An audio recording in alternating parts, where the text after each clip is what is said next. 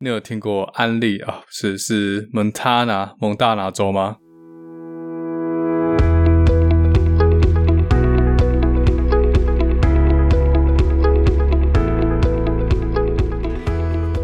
从华盛顿州的下图开车到蒙大拿州的西部第一大城，同时也是蒙大拿州第二大城密苏拉，大概要开七小时的车。从下图市区一路向东，要先跨过华盛顿湖。之后翻过 Keske 山脉，山脉的后面是一片荒漠，有些地方很接近沙漠，但是大多数的地方有长些草。越过 Cascade 山脉之后，大概要开两到三小时的车，才会完全越过华盛顿州中部这个无比荒凉的地带。之后渐渐开始看到一些树林，代表我们已经非常接近华盛顿州东部第一大城 Spokane。过了 Spokane，继续往东走，就会进入 Idaho State 爱德荷州。Idaho State 很奇怪，它有一小片土地夹在华盛顿州和 Montana 蒙大拿州中间，但这块土地大部分都是高山，所以进入 Idaho State 之后，又要翻过一座山。这座山叫做 Bitterroot Mountains，那它是中落基山脉的一部分。整座山被森林包覆，大多数是针叶林，中间还会经过很多湖泊。美国只有少部分的州是用天然屏障当州界，一般的州界都是经度纬度，然后直接横线和直线切下去。那爱达荷和蒙塔纳这一部分的州界，就是以落基山脉林线作为两州的分界。所以呢，越过这座山的最高点之后，我们就来到了蒙塔纳 State，蒙大拿州。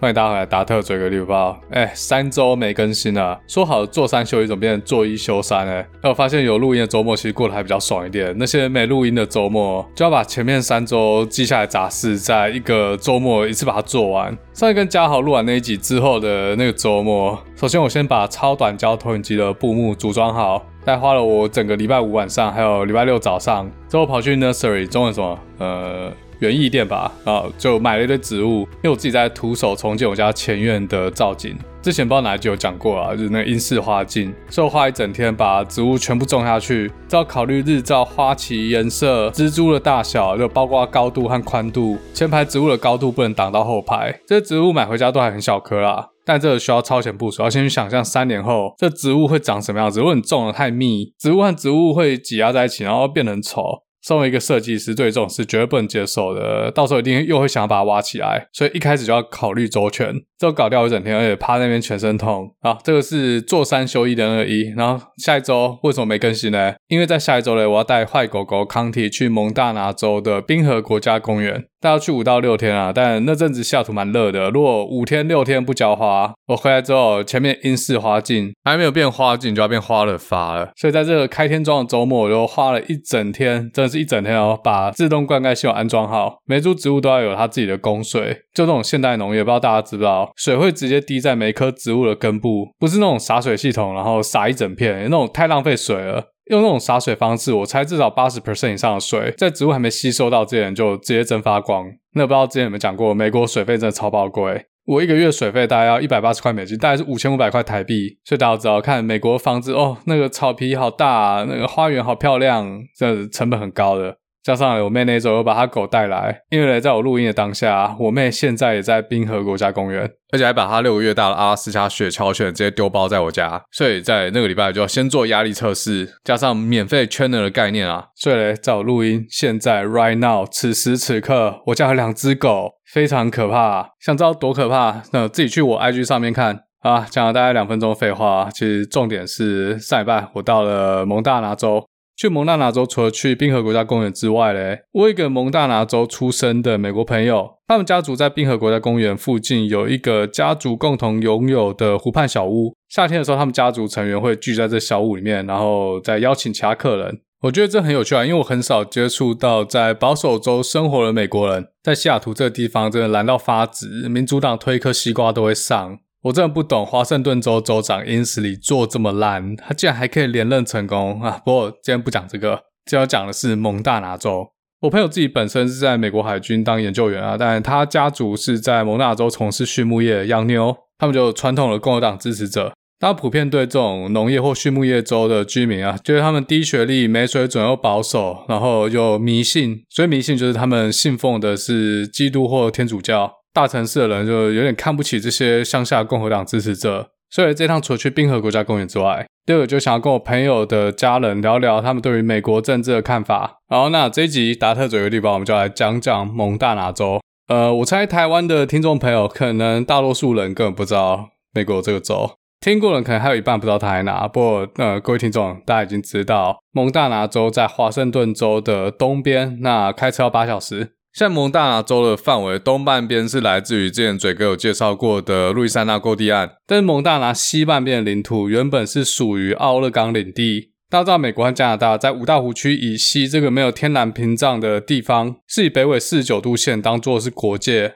这北纬四十九度线是美国和英国在一八一八年共同签下来的条约。但这条约不包括落基山脉以西的土地，也就是现在的太平洋西北区、华盛顿州、奥勒冈州、爱达荷州，还有一部分的蒙大拿州。之后呢，美国扩张主义兴起，美国靠着美墨战争并吞了墨西哥在北美西岸大部分的土地，然后也开始对这个有争议的奥勒冈领地动歪脑筋。有些人甚至想要把北边领土推进到北纬五十四度线，那边是女王的加拿大。但是英国毕竟不是墨西哥这么瘦嘎啦，它也是欧洲一大强权。而且美国在美墨战争已经消耗掉大部分国力，所以，最后在一八四六年，英美又达成协议，把北纬四十九度线延伸到奥勒冈领地，北边归英国啊，南边归美国。之后呢，这大块奥勒冈领地又被分割成华盛顿领地和奥勒冈领地，后来又从中间分割出爱德荷领地。之后在一八六四年合并了部分爱德荷领地和达科他领地，有了现在这个蒙大拿领地。之后又过几年，到一八八九年，蒙大拿领地正式升格成为蒙大拿州，正式在美国国会中占有席位。那这个蒙大拿州是美国面积第四大的州，但是人口却只有一千万人左右，其中九十二点七趴是白人，然后有六趴的印第安人。另外有零点五趴亚裔，还有零点三趴的非裔美国人。亚裔人口比非裔美国人人口还高啦！但在这几天呢，我除了在冰河国家公园里面有看到亚裔和非裔的游客，在那种乡下村庄，还有那种小城市里面，我完全没有看到任何一个亚裔，几乎也没有黑人啊，zero。所以这蒙大拿州就是白，传统的白人移民文化啦。第一个在蒙大拿这地方设立 permanent settlement，呃，中文应该可以翻成是永久居住基地。最早可以追溯到一八四七年，在 Fort Benton 这个地方，当时建立这个基地主要的目的是要建立一个毛皮交易的中心。呃，这边不知道大家有没有看过里奥纳多皮卡丘演的《神鬼猎人》？《神鬼猎人》的故事背景就差不多在一八二零到一八三零年左右，就在路易斯安那购地案之后呢，有一群猎人专门在达科他州狩猎，然后取得动物的毛皮。那他们就是以贩卖动物的毛皮为生。呃，这边可能要修正一下，当时还没有达科他州，达科他这个地方还是领地 （territory），还没有升格成为 state。现在的 Montana State 就在 North Dakota State 的西边。那这样猎人就会继续往西移动，在这个新领地继续他们的毛皮生意。那当然，在这中间呢，也跟原住民发生了很多争端、很多冲突，像是一八七六年的 Marius 大屠杀，大概死了两百多个美国原住民。在一八四七年建立了这个 Fort Benton 之后呢，白人开始迁入。不过当时这个地方还叫做华盛顿领地，还没有蒙大拿领地。这个地方冬天很冷啊，然后夏天很干燥。在还没有基础建设之前，一般人要在这边生活，挑战性其实蛮大的。没有基础建设，呃，比如说水利系统或灌溉系统，就很难发展农业。所以一路人口其实没有很多，大多数就是来打猎，然后季节过之后回家。一直要到一八六二年通过一个法案啊，这之前写棉花那一集也讲过了，什么法案呢？Homestead Act，中文翻作宅地法或者移居法。当时的北方联盟推动这法案背后的政治目的，在写棉花那一集有讲过了，没有听过自己去补带。这个法案是在南北分裂之后，国会中已经不存在那些已经脱离美利坚合众国的南方州众议员和参议员的之下通过的。当时推动这个法案主要的口号叫做 “For yourself a farm”。所谓投给你自己一块农场是什么意思嘞？就是美国版的跟着有七天啊。这种买票型政策目的是什么？而是为了鼓励美国人往这些新领地移民。为什么要鼓励人民移民呢？虽然说这块地呢，名义上已经是美国人的领土，大家都知道法律上拥有主权跟实质掌控一块领土是两回事。今天如果有其他国家，就说英国好了，不断把人民送入这块土地上。哎，这久了可能就变英国的。这个中国的老辈俄罗斯在近代史里面是怎么干走大清国领土？用的就这招嘛。黑龙江以北到外兴安岭这个地方，主要就是游牧民族。游牧民族要干什么？就逐水草而居，居无定所，没有固定的居住地。所以，俄罗斯不断把俄罗斯人迁到黑龙江以北，这些游牧民族，不管是蒙古人或者是女真人，前年把这块地方的草吃完，所以去年移动到别的地方啊，就今年回来发现，原本羊吃草的地方已经变俄罗斯人的城镇啊，就土地就是这样不见的。这种领土的争议，第一个还是比拳头，第二个就是比这土地上谁的人多。不知道大家有没有记得五月的时候，以色列和巴勒斯坦的冲突？这些巴勒斯坦人已经居住在东耶路撒冷好几百年，但是以色列最高法院之后裁决，以色列政府可以合法驱逐这些住在东耶路撒冷的巴勒斯坦人。这边就是比谁拳头大，反正我大犹太人搬进来以后，这块地就我的。而且随着以色列犹太人口不断增加，住在以色列境内这些巴勒斯坦人，他们的土地每年都在被鲸吞蚕食。好，这边扯太远了，所以美国政府就希望把名义上的主权变成实质占有，那就需要有美国人移民到这些新领地，同时也去开垦这些新到手的土地，那这样就有连锁效应，后面就会有更多人移入。那这怎么弄呢？像谁要去这种北大荒，弄不好还会像皮卡丘一样，差点被熊干死，所以政府就势必要给些甜头。在当时，只要你是美国人，呃，女人和黑人也都符合资格，而且在过去的记录中没有跟联邦政府对干过，证明你不是党的敌人，就可以跟政府申请一笔一百六十英亩的土地，不用钱。但申请通过之后，土地还不是你的，你要在五年内真的好好发展这块地，然后让这块地的利用率有明显提升。经过政府考核之后呢，这块土地就变你的，就这么简单，免费的土地啊。一百六十英亩这个数字很多人都没有概念，但有多大嘞？大概是六千四百七十三公亩，呃，二十万坪左右，或者说是六十七甲地。这大小在台湾就很大哦，就变成大地主了。在美国，土地直接送你啊，不用钱，是不用花钱跟政府买啊，但是要花很多钱做基础建设。比如说，如果要拿来种田的话，要先整地；没有水的话，要从附近河流把水引进来，或者是挖水井，这些都要钱。当然，你还要自己盖房子，自己盖晚上要住的房子，不能睡在外面嘛。好，所以说当时经过计算，因为蒙大拿这地方实在是太干燥，而且冬天超爆冷，一百六十英亩可以产出的经济价值，扣掉它的花费，完全养不起一家人，而且时不时要跟原住民干架，那没弄好的话，头和身体就分离了。好，所以这个当时的宅地法并没有吸引多少人移入蒙大拿。那美国政府当然这边就要多花一点心思，想想看有什么方法可以吸引美国人往这个北大荒移民。到一八六六年，联邦政府直接派军队进驻，主要就是针对白人和原住民的冲突。那这个联邦军队除了和当地原住民发生战争，杀爆他们之外呢，他们把这个土地上的美洲野牛也杀爆。为什么要杀爆美洲野牛嘞？有玩过《世纪帝国》的人都知道，杀野猪有三百肉。这些美洲野牛 bison 是当地原住民的主要粮食来源。这些当地的原住民不种田啊，所以只要剥夺了他们的主要粮食，他们自然就会滚蛋，没东西吃了嘛。哈，这要够贱。所以在这块区域嘞，美洲野牛曾经被杀到快要绝种。当时在黄石公园看到到处都是白人哎，其实他们曾经在蒙大拿这块土地上接近消失。好，除了搞定这些原住民之外，哎，就跟台湾早期的汉人移民说原住民都还纳，要么杀，要么把他赶到山上，心态是一样的啊。那最近斯卡罗开播了吗？我觉得公司真蛮不错，让台湾人可以多了解自己的历史。那这段历史其实在我小时候课本几乎没有被提到。好，那除了军队去弄原住民之外嘞？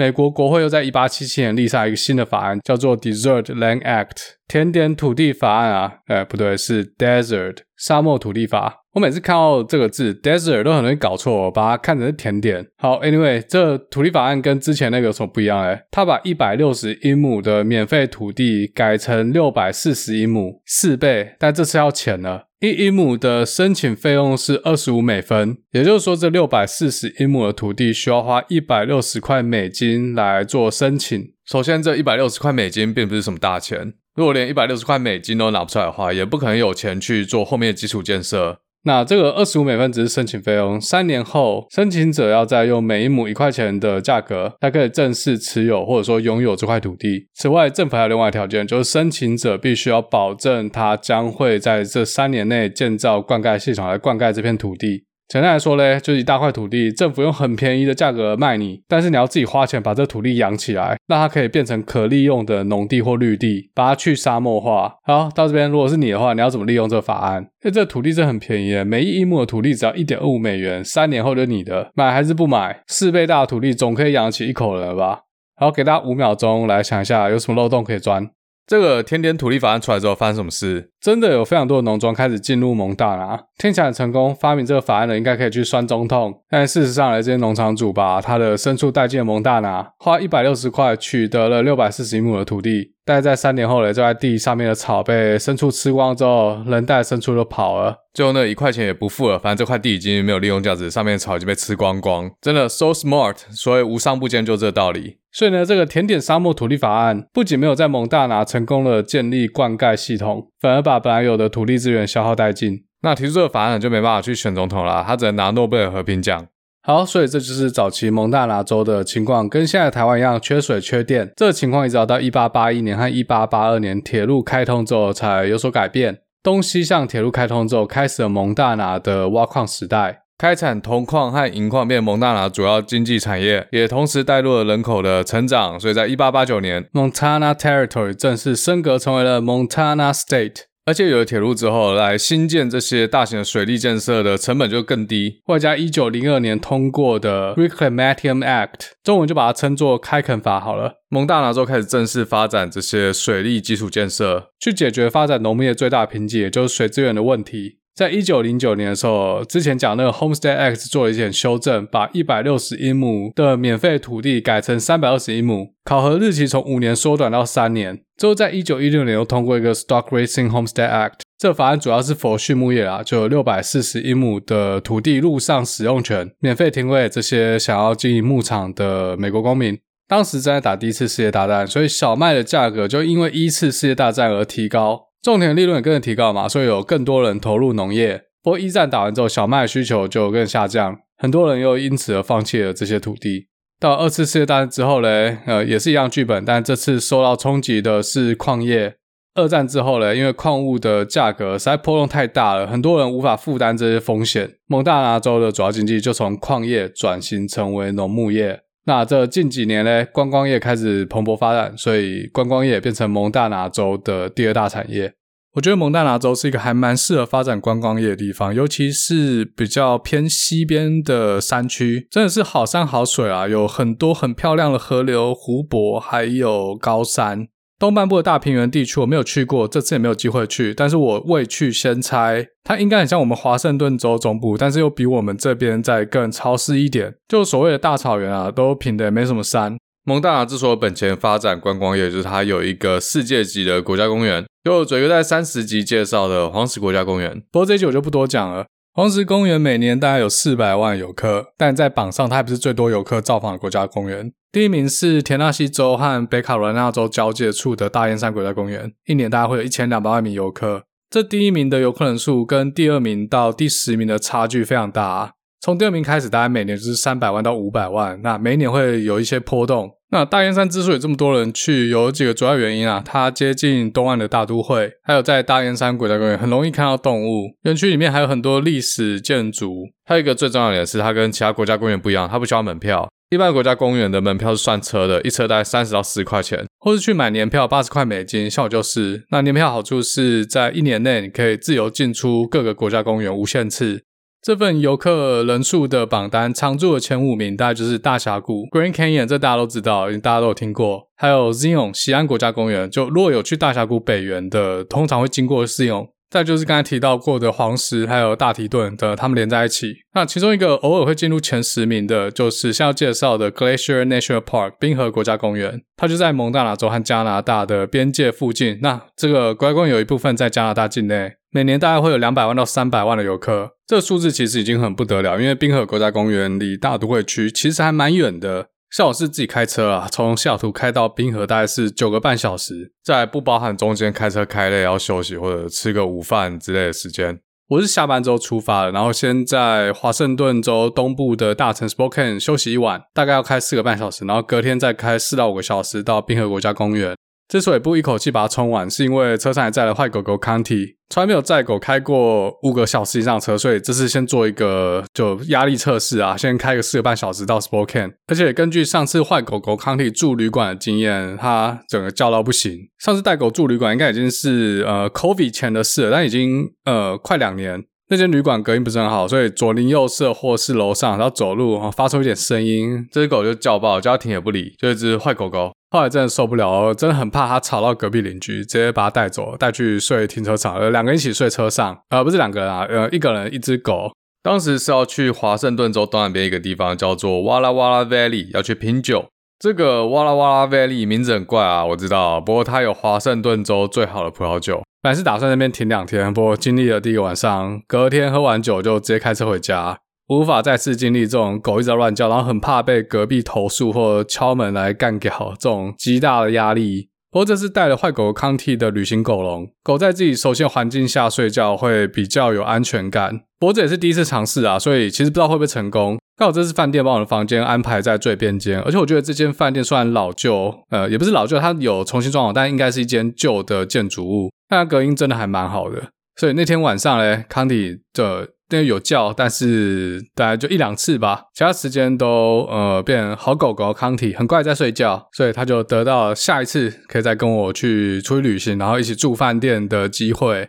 在美国有很多饭店是允许狗入住的，但是要多缴一份清洁费。通常这个清洁费是一次性的，就是说如果住在这饭店三天的话，就只要付一次就好。它这个清洁费从二十块到一百块以上都有。像我上次住的就是二十块钱，但是上次那间饭店的品质就没有这这么好，但价格也是大概半价吧。好，这扯太远了，所以要去冰河国家公园，大概开车一定可以到了嘛，就开自己的车。不过大多数的人会选择坐飞机。冰河国家公园西南面入口处附近有一个机场，叫做 Kalispell。这机场是在这边，应该就是专门为了运输冰河国家公园的游客，就像黄石公园西侧入口的西黄石机场一样。不过这个机票不是很便宜，因为班次也不多。那还有另外一个不开车到冰河国家公园的方式，就是坐火车。在美国这个技术这么先进的国家，没有高铁。坐火车其实要花费的时间比开车还久，但至少不需要花费精神在开车上面。在我车上，你可以处理公事，可以刷手机，可以打游戏，也可以看书啊。不过我不知道狗可不可以上火车，应该是可以，只是应该有一些相关规定。距离冰河国家公园西南侧路口大概十英里，有一个地方叫做 Whitefish。Whitefish 是一个观光小镇，那它就紧邻着 Whitefish Lake。除了有湖之外嘞，这附近还有一个滑雪场，所以可想而知，这边就是一个高消费的度假中心。Whitefish 这边的房地产非常的贵，主要就是一些湖滨豪宅啊、度假小屋之类的。那有钱人买这些地产，只有在夏天七八九月才会在这边避暑。上月末彩姬有上传一支影片。就是 Adam 的家族在夏天的聚会，地点就是在这种湖边小屋。那看出 Adam 家族真的家底雄厚。那我说的 WiFi 湖边小屋，大概就跟莫彩星影片他们家族的小屋差不多的形式。其实我前面有讲了，然后我这次去不只是去冰河国家公园，还收到我朋友邀请，去的就是我朋友家族的湖滨小屋。呃，不是 WiFi Lake，是另外一个叫做 Flathead Lake 的湖。那它距离冰河国家公园大概是一个小时的车程，其实也还蛮近的。但是 Flathead Lake 应该比 Whitefish Lake 大二十倍以上，湖畔也都是度假用的豪宅或者小屋。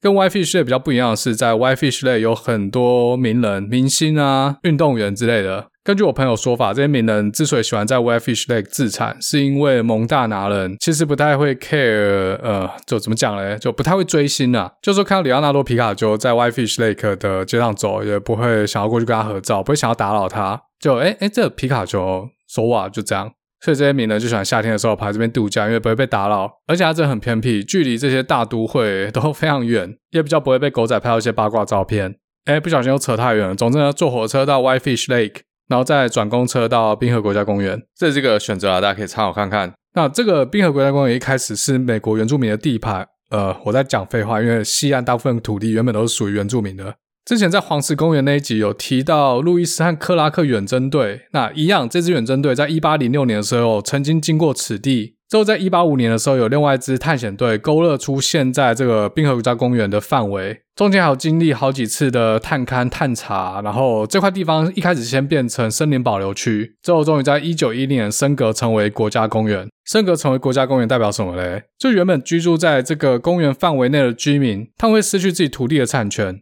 那这种争议同样也是发生在冰河国家公园里面。在一九三五年的时候，法院裁决这个公园里面的土地所有权全部充公。那应该是有些补偿，这部分我就没有多做功课。若有听众朋友对这部分法律有研究的话，欢迎私讯给我，我蛮想知道的。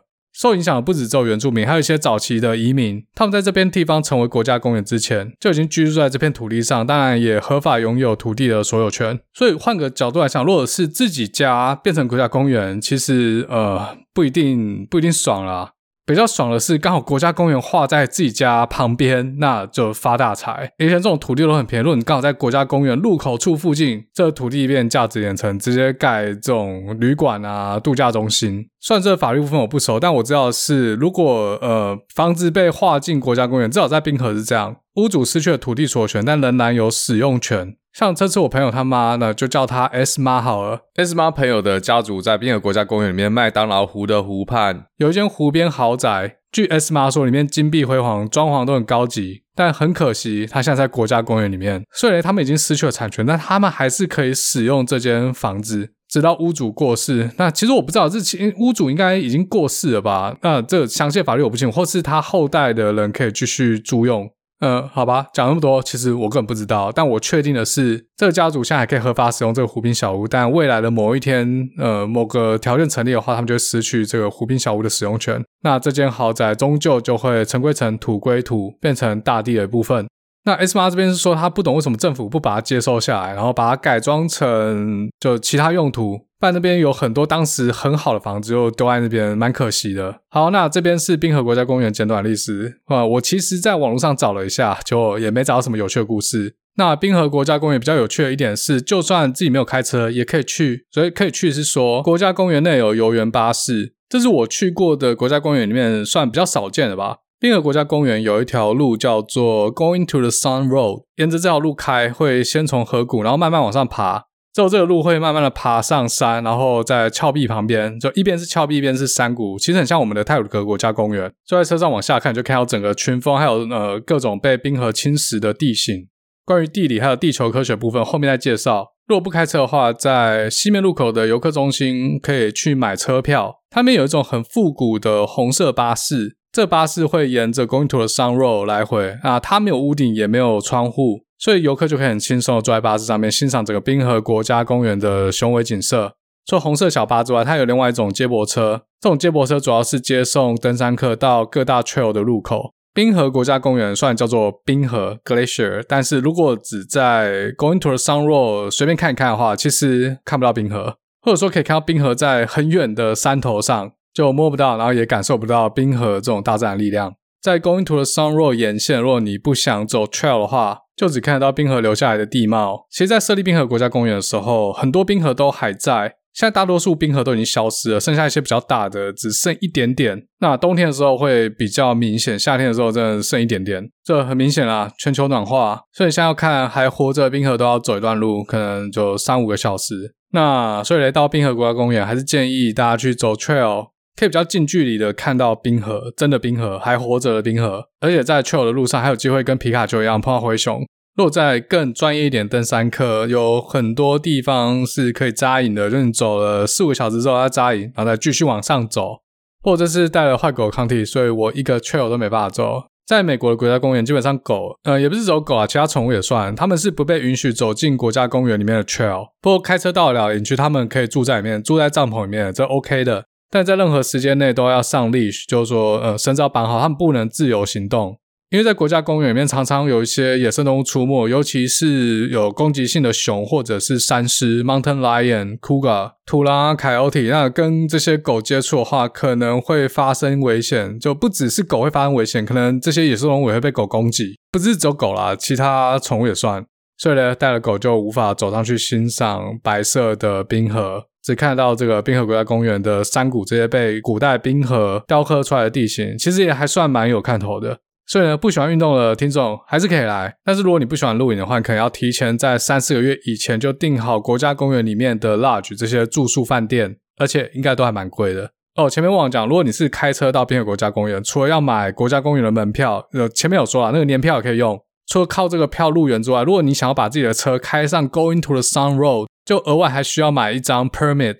这 permit 只有两块钱，但是需要提早去订，或者是在呃你要去的那一天的前两天，国家公园网站会在每天早上六点释放五百张 permit，那你就只能去抢了，抢不到你就 GG，可就把车停在山下面，然后坐刚才讲的那种红色小巴或者是接驳车。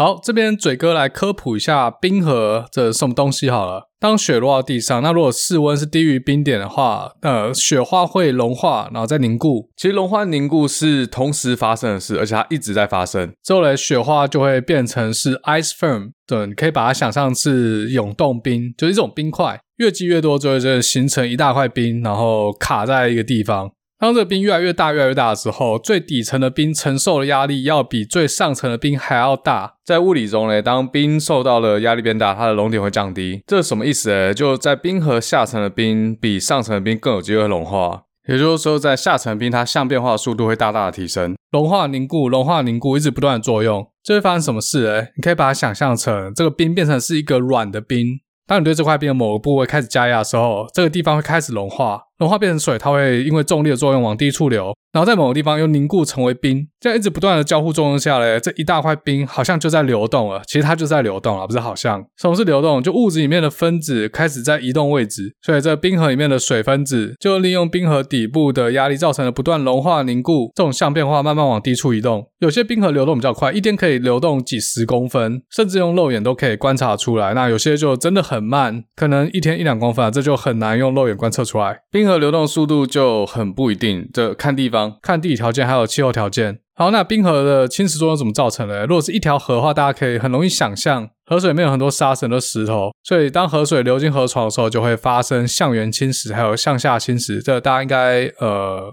国中地理吧，还是高中的地球科学，应该都学过。冰河同样也有很多石头，尤其是在冰河底部。那这些石头从哪里来的嘞？大家知道，同样质量的水在固态的体积会比液态的时候还要大。诶，这样讲会不会太学术？如果有小朋友的话，可能听不懂。总之啊，你把一杯水丢到冷冻库里面让它结冰，变成冰之后，它的体积会变大。那这会造成什么事嘞？在山上有很多石头，有大有小。那石头可能会有一些裂缝，在夏天和秋天的时候，水渗进这些裂缝，然后到了冬天，水会开始结冰。因为水结冰之后，体积会变大，它就会把这些裂缝撑开。久而久之，这石头就会裂开。大块石头可能有一部分剥落变小石头。这些小石头如果掉在冰河表面上，它会渐渐的沉入冰河里面，然后最后掉到冰河最底部。为什么会这样呢？哎，这个要请物理助教解释一下。我不知道大家小时候有没有玩过一个实验，就在冰块上面放一根铁丝，然后铁丝两端就绑个水瓶之类的，就让它加给它一个重量。过了一段时间，这个铁丝会咬进冰块里面，最后再掉到最下面。但是冰块还在，上面也没有切痕，这很奇怪哦，就好像铁丝穿越了。上一集讲的穿隧效应有没有？当然跟这个一点关系都没有。为什么会有这种现象呢？这就跟刚才讲的压力有关系。冰块的表面上如果有石头，或者说的这条铁丝的话，跟石头或铁丝接触的地方，它压力会比较大，也所以说它的熔点会比较低，比较容易融化。所以这接触的地方会变成水，然后再变回冰，再变回水，再变回冰。当它变成水的时候，铁丝或者石头就往下沉；当它变回冰的时候，就好像铁山石头呃被埋进这个冰里面。同样的故事一直 repeat，它最后这个铁丝或冰块就会掉到冰河的最底端，或者冰块最底端。所以当冰河在移动的时候，就会携带这些石头去刮冰河底下的地表。那当然，冰河底下的地表有可能会被刮下来一些石头。该提到这些石头是怎么裂开的，同样也发生在冰河的最底部。所以呢，冰河就很像带了很多把刀子在磨地表，在磨这些岩层，磨这些山。刚好提到河川有向源侵蚀和向下侵蚀，在冰河也是有一样的现象。大家在课本里面学过 U 型谷，就是冰川向下侵蚀形成的一个山谷地形。它跟河谷不太一样，它的形状是 U 型的。冰河谷最底下比较平缓啊，两端是峭壁，谷底是一种抛物线的形状。这就冰河底下带有这些大大小小石头，积年累月在山壁上面刻出来的一个 U 型谷。在这山壁上面可以很明显看到的这些刻痕。除了大家比较熟的 U 型谷之外，还有一种东西叫冰斗。刚有提到，在冰河底下的岩石也会受到水分子相变化影响。就不断的结冰，然后融化，再结冰，然后融化，一直 repeat。那这些岩石的裂缝就会越来越大，然后整个碎裂掉。在座山的凹槽处，上面积的冰会比较厚，也就是，在这个区域最底下的冰，它所受的压力会比较大。那跟前面一样的故事，这边的冰融化结冰的频率比较高，那这边的石头就更容易碎裂。久而久之，这个洞就越来越大，越来越深，之后就会形成一个凹槽，这叫做冰斗 （cirque）。冰河消失之后，这边就有很大几率会变成一个高山湖，像台湾台东的嘉明湖，就是一个冰斗地形。那第三种比较常见的冰河侵蚀地貌叫做刃脊，刀刃的刃，山脊的脊，英文叫 Arete。当一座山的两边都有冰河的时候，冰河会一直不断的侵蚀这座山的两侧。久之后呢，这山的山体就变得很窄，很像一把刀。山林线就是那个刀口，就是所谓的刃脊。那上面提到这种地形，在 Going to the Sunroad 都可以看得到。照片我会放在 Instagram 或者是 Facebook 的粉钻里面，那大家有兴趣的话自己上去看。所以以上这些就是你在冰河国家公园可以轻松看到东西，不用走路。但如果你要近距离观赏冰河，或是甚至去摸冰河、走在冰河上面的话，那就要走 Trail，有些还需要专业装备。那我上礼拜是在冰河住了一天，从刚才讲的华盛顿州东边的 Spokane 这个城市开了大概五个小时的车到冰河国家公园。我跟坏狗狗康体是住在西南面路口处的一个营地，叫做 Fish Creek。这营区在森林里面，每块营地都还蛮大，大概可以布两个帐篷吧。但我发现当时啦，到处来露营的游客都是开露营车，有些很高级哦，比上次我分享跟坏狗狗康体去露营的那一集还要高级。很大台，非常大台，像变形金刚，左右还可以再张开，这电动的，把室内的面积加大。不过最近因为热浪关系，上次有提到这个叫做 Heat Dome，中文叫做热盖现象，在太平洋西北区，包括蒙大拿，有很多山火 （wildfire），诶，或者说野火，野火可能大家比较了解。之前应该是二零一七年吧，我没记错的话，Napa 那边被烧掉一些葡萄园，今年也是蛮严重，尤其是在蒙大拿。这月，冰河国家公园西北处，呃，在冰河国家公园外面，但已经很接近了，有野火，但还没烧进公园。所以，整个冰河国家公园当时我去的时候是禁止生火的，一直要到八月底、九月再看情况。那要煮东西的话，可以用自己带瓦斯，烧瓦斯可以，但是烧柴或烧炭，呃，这不行。因为不能生火啊，所以其实没什么好带，也不能煮东西啊，不能烤肉，什么都不行。那我就只带那种登山用的烧水装置，就有一个小瓦斯罐，然后上面有个杯子，大概可以装到四杯水的容量。四杯水大概就是一公升，然后就只能煮水，然后啊吃泡面或者吃一般的 can food。哎，不，我不知道大家知不知道 can food 这怎么讲？露营食物。它其实跟泡面一样，不过它有各式各样的料理，像意大利面、照烧鸡、咖喱鸡、牛肉粥。那台湾应该买到台式的 can food，太多了，什么都有。那把热水煮好之后加进去，啊，等个五到十分钟，那每种料理不一样，之后再打开，它就变成一道皮蛋瘦肉粥。这个热量比泡面高啊，就是 for 登山客用的。那当天天黑之后，其实就没别的事做，因为没办法生火嘛。天黑之后就洗洗睡了，没办法洗澡就直接睡了。如果有发了我的 IG，就看到康体睡我旁边，就在帐篷里面。上去露营，他睡在他的狗笼里面，我把狗笼放在帐篷里面。那这次我把它放出来，他还蛮乖的，就直接睡在我旁边。虽然说有时候听到外面的声音，他有在叫，但这个频率已经少很多，几乎没有了。成就解锁了，成功的住了旅馆，也成功住了帐篷。以后可以跟着嘴哥去公路旅行，到处拍拍照。其实我还蛮怕在营区遇到熊的，因为我不知道康体遇到熊会发生什么事。这次的行程实在是规划太晚了，所以我在出发的时候还顺便去了 REI。REI 是一个美国卖登山用品，诶，不止啦，就是户外运动用具的店。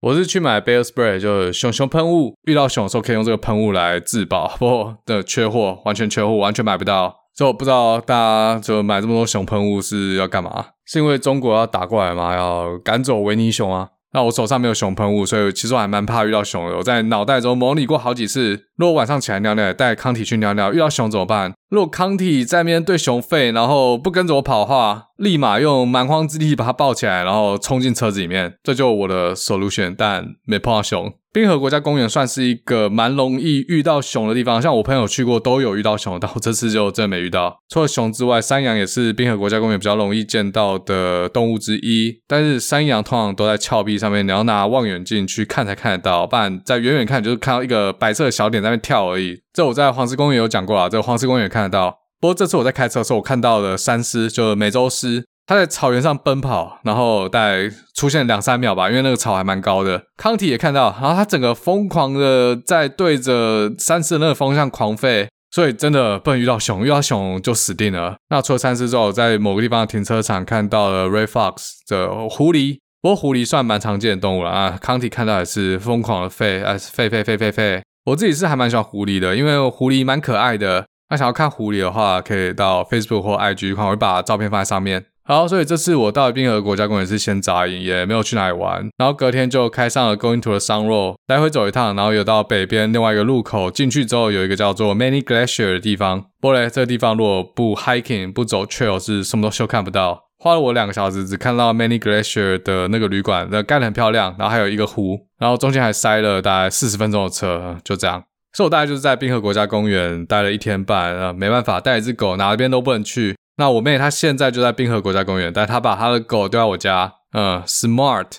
那我这旅行，呃，算公路旅行吗？算半个好了。除了去滨河国家公园，还有去我朋友家的湖滨小屋，去感受一下传统美国大家庭的这种文化。这间湖滨小屋在 Fairhead Lake，产权是由家族共同持有，这蛮有意思啊。我在台湾好像没有听过有这种文化。美国大家族会持有一块祖产，应该是用信托方式，然后一直传承下去。可能是一个农场，可能是湖滨小屋或者山中小屋。台湾话，应该会马上被子孙瓜分掉，然后卖光。到夏天呢，我朋友的家族成员，他可以上网登记来预定哪些时间他会在这个小屋里面。这个小屋有四间房间，所以可以同时有四个家庭一起住。当然还可以住更多啦，就搭帐篷在外面。那个地很大，小屋外面有个码头，码头旁边停了一艘游艇。这是家族的船，所有人都可以把船开出去，自由的使用。那前提是你会开船的话，不过开船其实没有很难。那我朋友家还有很多水上的游乐器具，像独木舟 （paddle board），这我不知道中文叫什么。之前好像嘴哥有介绍过，就能站在一个类似呃冲浪板的板子上面，然后有那个桨在那边滑。还有一台水上摩托车，不过我这次没玩到，因为我去的时候已经有点下雨了，然后天气也没有那么热，有点冷。不过我有跳进湖里面游泳啊，亲身体测湖水温度大概在十到十二度左右，到这我猜的。其实这没有很冷，只要吸口气，勇敢一点，直接潜下去，然后游了两趟就不会感觉冷了。至少啦，我觉得西雅图普吉的海湾的水要比它冷太多了，跳下去鸡鸡都会缩起来。除我自己下去游之外，还试图要教康体游泳，但他很怕浪，他不是怕水，他是怕那个一直打过来的浪。然后最后也没有逼他，就让他自己在那边玩。想要看坏狗康体玩水的影片或照片，自己去我的 IG 啊，都在上面。讲到这边，我发现一件事，我发现达特嘴哥第五炮的 IG 康体的照片拿到的赞，要比我 Podcast 的封面那些图的赞还要多，这是什么情况？所以很多人叫我 IG 是为了看狗，不是为了追踪我的 Podcast。啊，现实总是残酷的。人都是视觉的动物，有腹肌、有人鱼线、有奶，就先赢一半啊！所以其实嘴哥 IG 狗才是本体，那个 Podcast 是寄生在康体的 IG 上面。好，回到我朋友家的这个湖滨小屋，我待在那边待了三天吧。在这三天呢，康体就是跟一群小朋友玩。如果听众有看过莫彩希的那支影片，差不多一样情形，很多小朋友。只是我朋友家的湖滨小屋没有 Adam 家的那么高级，这么大。那我当时去的时候，小朋友也没有那么多。那我自己的话是跟我朋友聊了很多保守州居民的想法。长话短说的话，基本上他们的看法跟嘴哥之前跟政治有关的那几集内容没有差太多，所以我就不再一一讲了啊。前面有提到我朋友他们家是很虔诚的基督徒，当然他们就比较不支持 LGBT 和堕胎。但所谓的不支持，不是说呃反对他们可以结婚或是可以领养小孩这些东西。他们有提到美国是一个自由的国家，LGBT 族群他们可以自由的跟自己喜欢的人在一起，这没有问题。但他们同样也希望保有自己可以远离 LGBT 族群的这项权利。但是现在的政府正在剥夺这样的权利，这怎么讲呢？这就要扯到美国的公立教育。美国的公立教育大家已经被左派控制，这大家都知道。那我朋友他们就只希望他们自己的小孩不用在十二岁或甚至九岁、十岁左右被老师鼓励去做自己。那所谓做自己，就是呃，比如说如果你想要变性的话，可以去变性。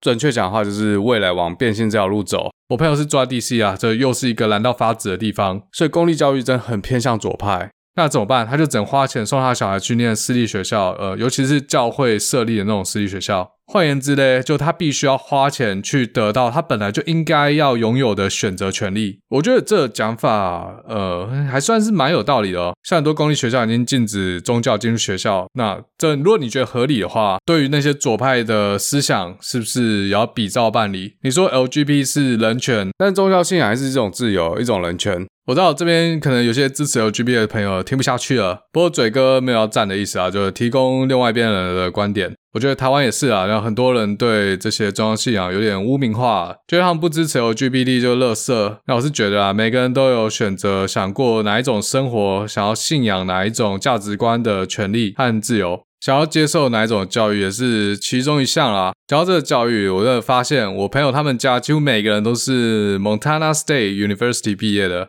这很像电影里面的那种，就是一个家族的成员，他们有一种传统，就是一定要念哪个学校，上了这间学校就是家族的荣誉，那没上的话就会被其他人笑，这蛮有意思的啊。那至于支不支持川普这议题嘞，很多人会觉得乡下人都是一些没念书的红脖子，然后川普的支持者一定都是低学历。不过，啊，我刚才也讲了吧，就我朋友他们家几乎都是大学毕业，他们不支持民主党，支持川普，主要原因是他们觉得川普有听到他们的需求，像刚才公立学校那个就是其中一项。在他们觉得现在美国这种分裂的情况，尤其是族群分裂，这是来自于奥巴马，而不是来自川普。因为奥巴马喜欢把批评他的声音引导成种族歧视，就说如果你们对于我的治国方式、我的政策有有质疑，你们这些人就种族歧视，因为针对我的皮肤，你是因为我皮肤是黑色的，所以才提出这种质疑，这就开启了美国现在这种政治正确的时代，在政治正确的框架之下，讲真话不行了，会被贴上歧视的标签。当然，他们也反对种族歧视，而且在过去对黑人实行的奴隶制，这是一个错误的政策。但在现代同一个政策，不应该把种族情感也拉进来。这就很像 O.J. Simpson，在美国有很多人因为黑皮肤而被冤狱，但同时也有很多人因为黑皮肤而有可能逃过他应该受到的处罚。又一个毒虫因为黑皮肤而变成英雄，当然他的罪不至死的一场悲剧。这些政治正确就从奥巴马开始了。用种族问题来转移他的执政无能，所以他们觉得奥巴马才是那个种族主义者。好，这边可能有人听得不高兴了，不过我只是大概引述我朋友的想法，就不一样的声音。老实说啦，如果你在西雅图做十年，而且又不是从小就受这种左派的教育，真的会对民主党非常失望。真的是不知道他们在冲啥小。下图市区现在已经完全面目全非了，跟我之前录下图那集已经赶，这可能是一百年前的事。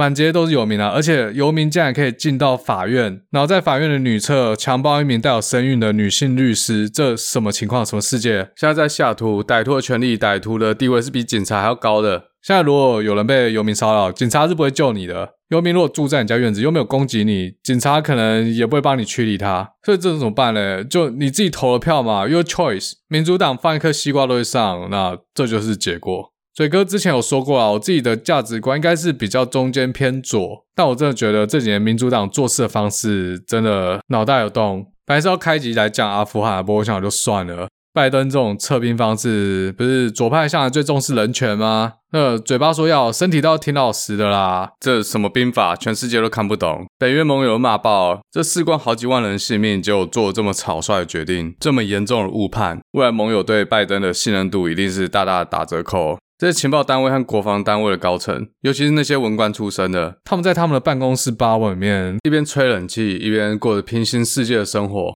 他们不知道前线长什么样子，也不知道战场的残酷。对他们来说，战争可能就只是按按按钮，然后无人机丢个地狱火飞弹，boom，target destroyed，解决。所以这次阿富汗的情势才会误判的这么严重，这么草率的撤军啊！这说不讲又讲一堆。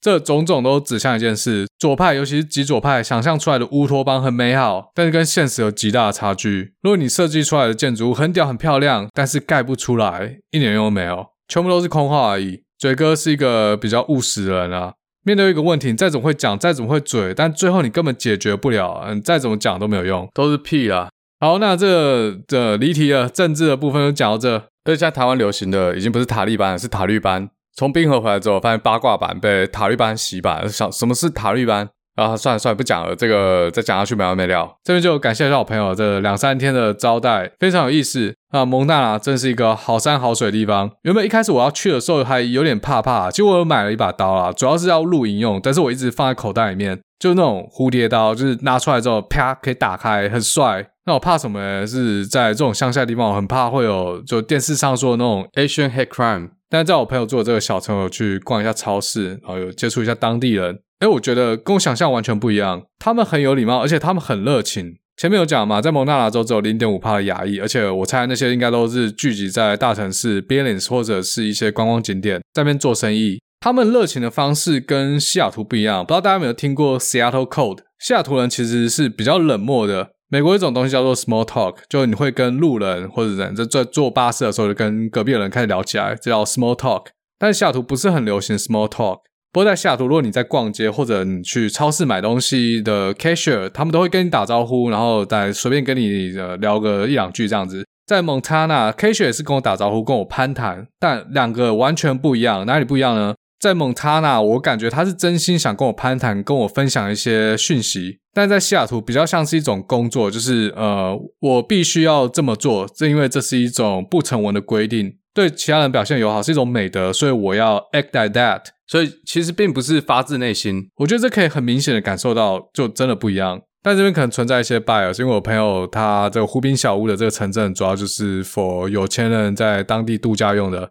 但是我在蒙塔纳的某个地方，我自己都不知道在哪里。就总之我就是开到路边去加油，它是一个很荒凉的地方。那时候我就其实有点怕怕的。我走进了这个加油站，我发现加油站的柜台跟其他客人讲话的方式就比较那种乡下一点啊，就礼貌讲是这样。不过这柜台小哥看到我态度整个大改变，变得超级有礼貌，然后还问说有没有需要帮助的啊？可能真的很少看到亚洲人在这边出没。我觉得啊，虽然我已经是一个比较呃，你要说我独立思考吧，啊，不要自己捧自己，就比较不会被媒体带走人啊。听媒体每天洗，对某一群人多多少少还是开始在潜意识会产生一种 stereotype，一些偏见，这就给自己一个启示，也给大家一个启示。很多事情可能都来自于我们自己的偏见。这些偏见有时候会让我们看不清事实。过去的媒体，那我这边说的是先进国家媒体啊，当然不是过去台湾那种党营媒体。过去的媒体告诉我们真相，那我们这些观众要从真相自己去拼凑出故事。